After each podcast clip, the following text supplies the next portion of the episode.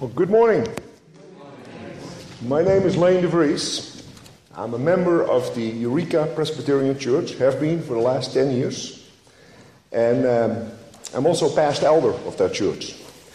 Uh, when Karen Rudin uh, decided to leave to Santa Rosa, uh, Liz Smith actually uh, asked me if I could, if she could put me on the, the calendar you know, to preach at this church. Great. Yeah. And I said, wait a minute. I'm a flower farmer. I'm not a theologian. But then again, does it take to be a theologian to spread the good news of Jesus Christ? Heavens not. Look at the disciples. They were just fishermen, but extremely effective at spreading the message. Well, let me start out with saying a few words about my background.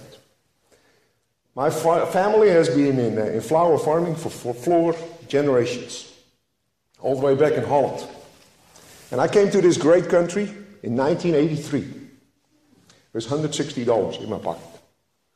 I started working at Sun Valley, first as a lily grower, then as an operations manager, and general manager, and finally bought the company together with two Dutch partners in 1991.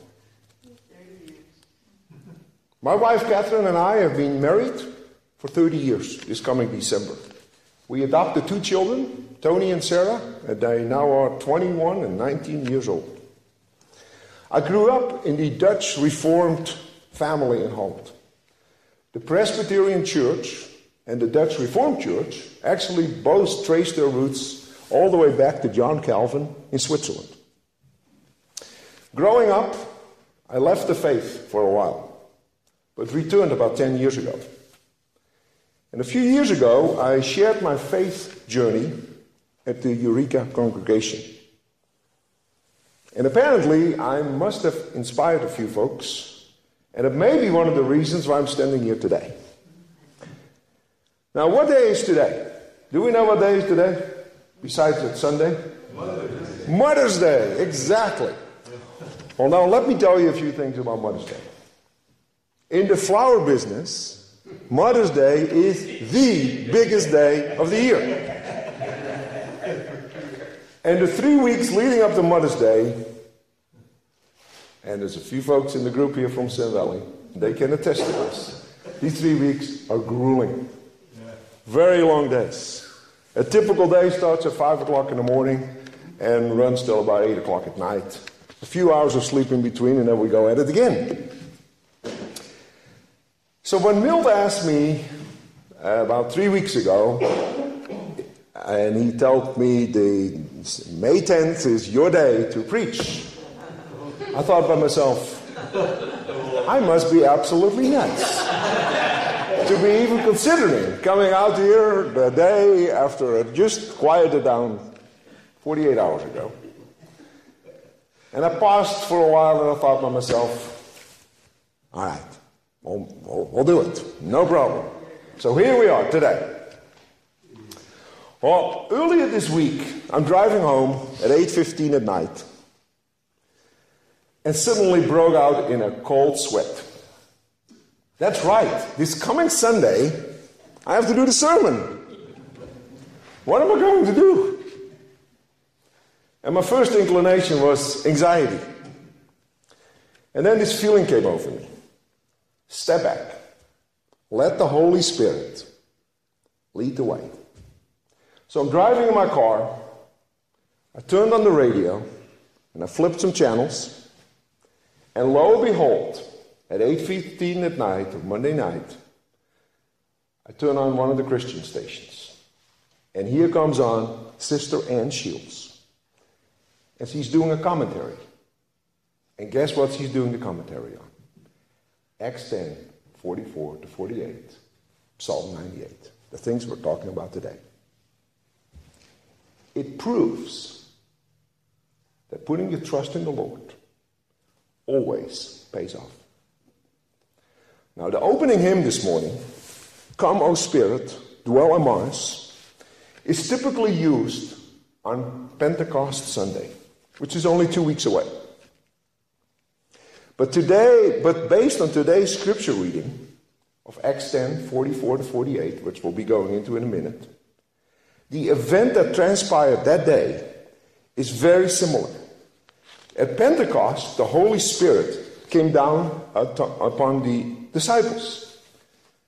But the event we're talking about today, the same thing happened, but this time it came down upon the Gentiles. And here we're reading um, Acts 10 44 to 48. So if you want to follow reading in the Bible, feel free to do so. I don't know what pages it is, but it's Acts 10 44 to 48.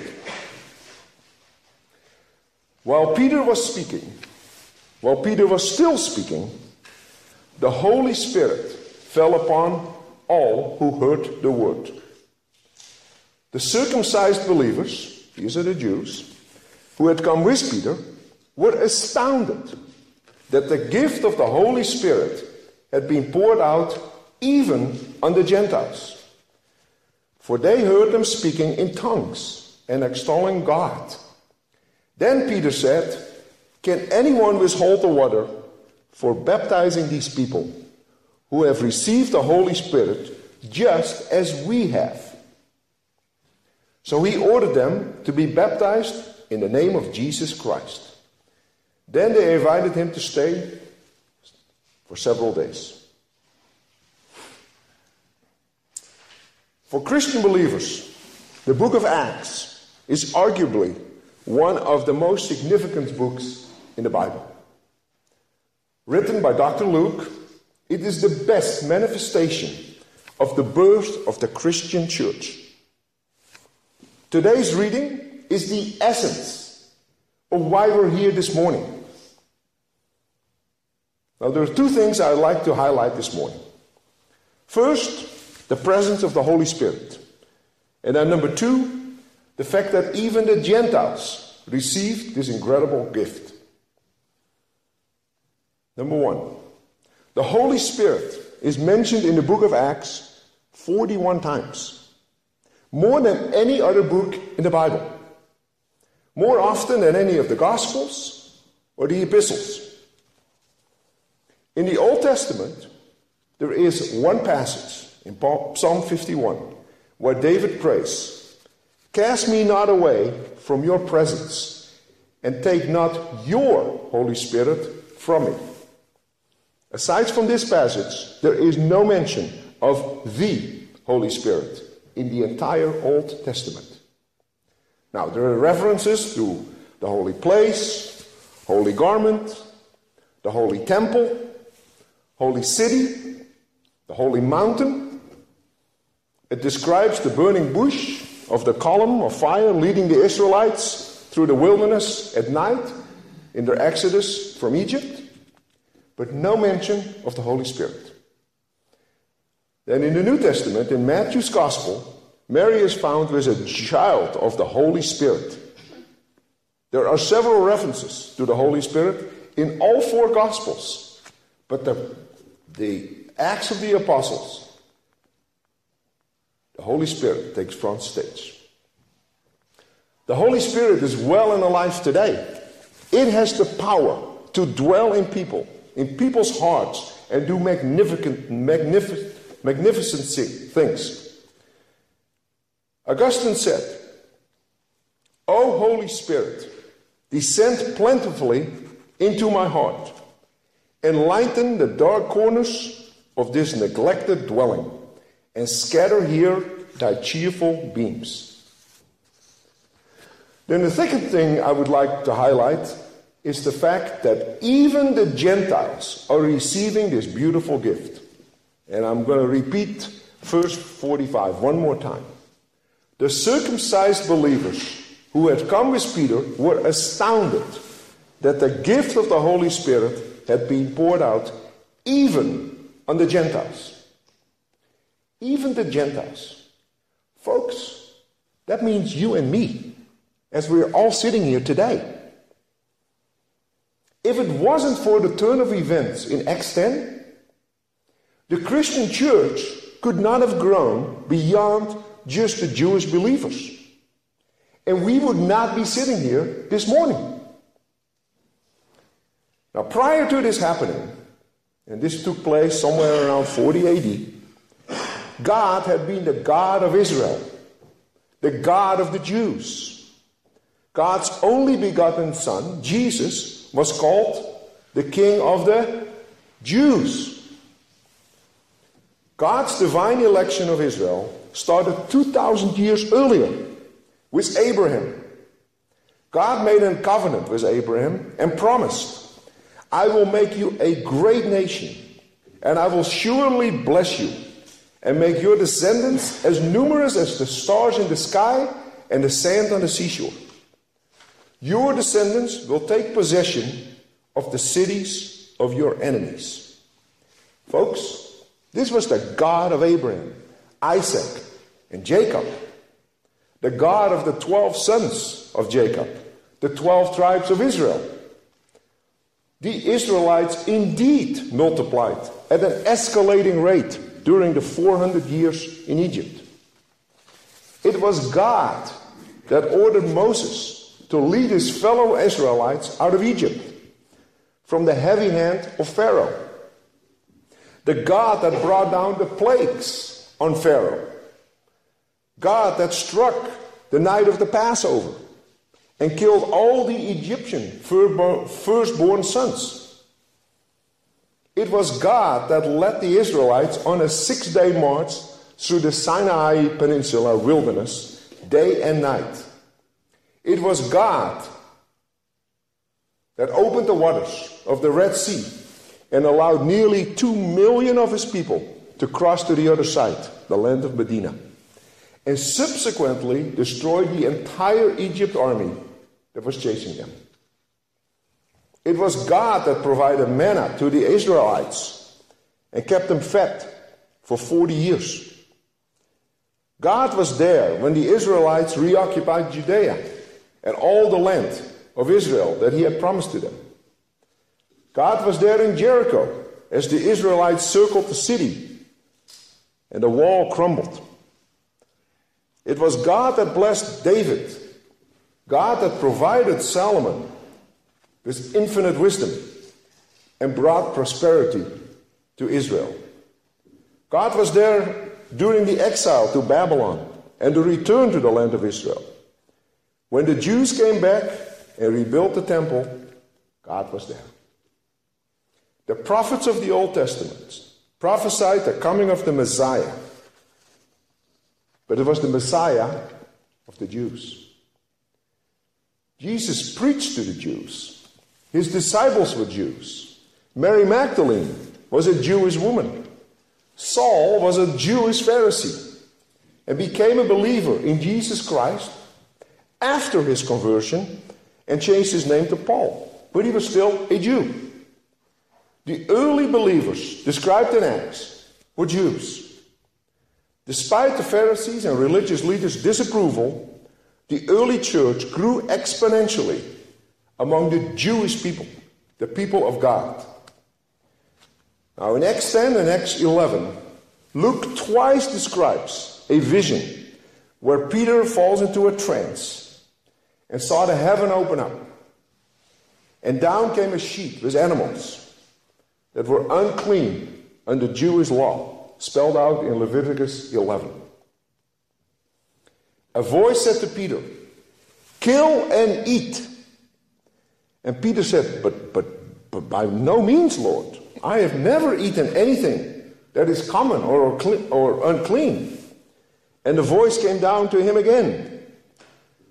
What God has made clean, do not call common. This happened three times and then the thing was taken up to heaven. Why is this significant? Because it is the prelude that sets the stage for the Holy Spirit to come unto the Gentiles in the next part of Acts 10. The significance is even the Gentiles. So, in other words, the God of the Jews is no longer only the God of the Jews. Ladies and gentlemen, this is amazing. Think of the joy that that must have created. As I said earlier, I've been in the flower business my whole life. It's not an easy business. There's competition from South America, rising cost, big supermarket customers who are just hammering us down on price. The price that we try to get for our flowers. But despite all this, it's a great business.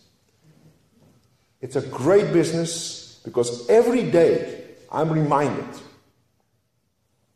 of what we produce is not just flowers, it's joy.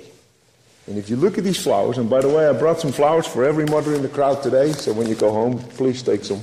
But what happens if but what happens if I give some flowers to someone? Look at that. We got a smile. and we have joy. Every time you, somebody receives flowers, there's a smile and there's joy. Have you ever seen somebody who receives flowers and is not happy? I haven't. Oh, think of this joy that overcame the crowd when the Holy Spirit came to dwell among them. It is the same joy that David articulates in Psalm 98. Sing to the Lord a new song, for he has done marvelous things. With his right hand and his holy arm, he has won for himself the victory. The Lord has made known his victory. His righteousness has openly shown the sight of, the, of all the nations. He remembers his mercy and faithfulness to the house of Israel. And all the ends of the earth have seen the victory of our God. Shout with joy to the Lord, all you lands. Lift up your voice, rejoice, and sing. So, how does this work? How can the God of the Jews now also be the God of the Gentiles, our God. Well, as a flower farmer, we plant bulbs and we plant seeds and we grow those into flowers. That's our basic business. But we also grow flowers from shrubs. And sometimes those shrubs need to be grafted. And what does that mean? We use the rootstock of a plant that has some very strong growing characteristics, but may not be the prettiest. We take that rootstock and we graft a plant on there that has nicer flowers or nicer colors, but on itself would not grow very well. The same thing goes, we, we, we grow some flowers in, in eastern Canada where it's very, very cold, and we have rose hips that we grow here in, in, in Willow Creek uh, where it doesn't get too cold in the winter. And so we were going to take some of those rose hips to our farm in Canada.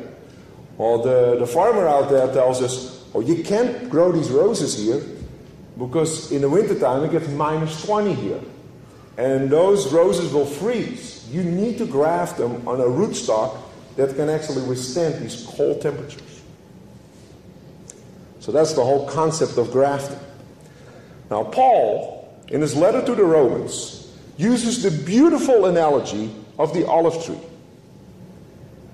The Gentiles, us, we are the branch of the wild olive tree that is grafted on the cultivated olive tree that depicts the Jewish people, the people of God.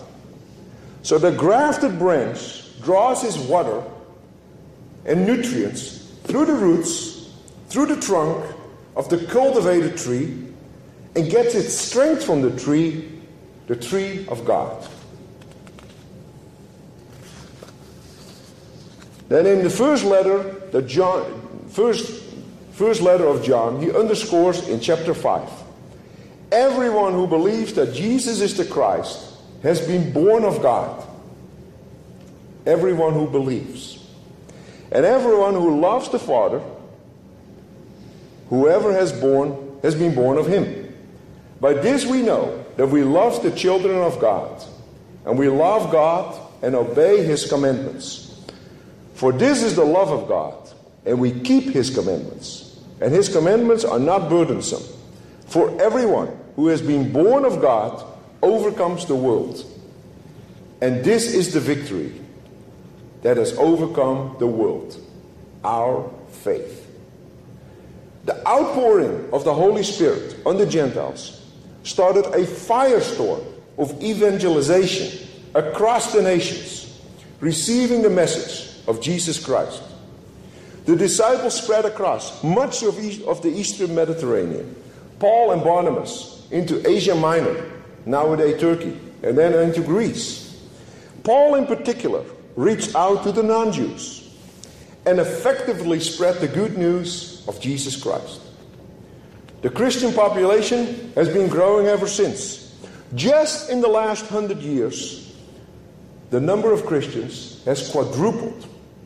And today it's estimated that there are 2.2 billion Christian believers across the world. In conclusion, God was the God of the Israelites for 2,000 years. It all changed when the Holy Spirit came upon the non believers and has blessed all of us who believe as well. Those that have accepted the gift, the gift of the Holy Spirit, the gift of accepting Jesus Christ as our Lord and Savior. But here is the crux of the matter only those who believe will receive the gift. And why would one not want to receive a gift? It's like walking down the street and a total stranger hands you a check for a million dollars with your name on it. This check can be redeemed as long as you repent your sins, accept, accept Jesus Christ as your Lord and Savior, and believe. I can't imagine too many folks who would turn around and ignore that gift. The gift of the Holy Spirit, the gift of salvation, the gift of Jesus Christ, our Lord and Savior, is available to all those that believe. Amen.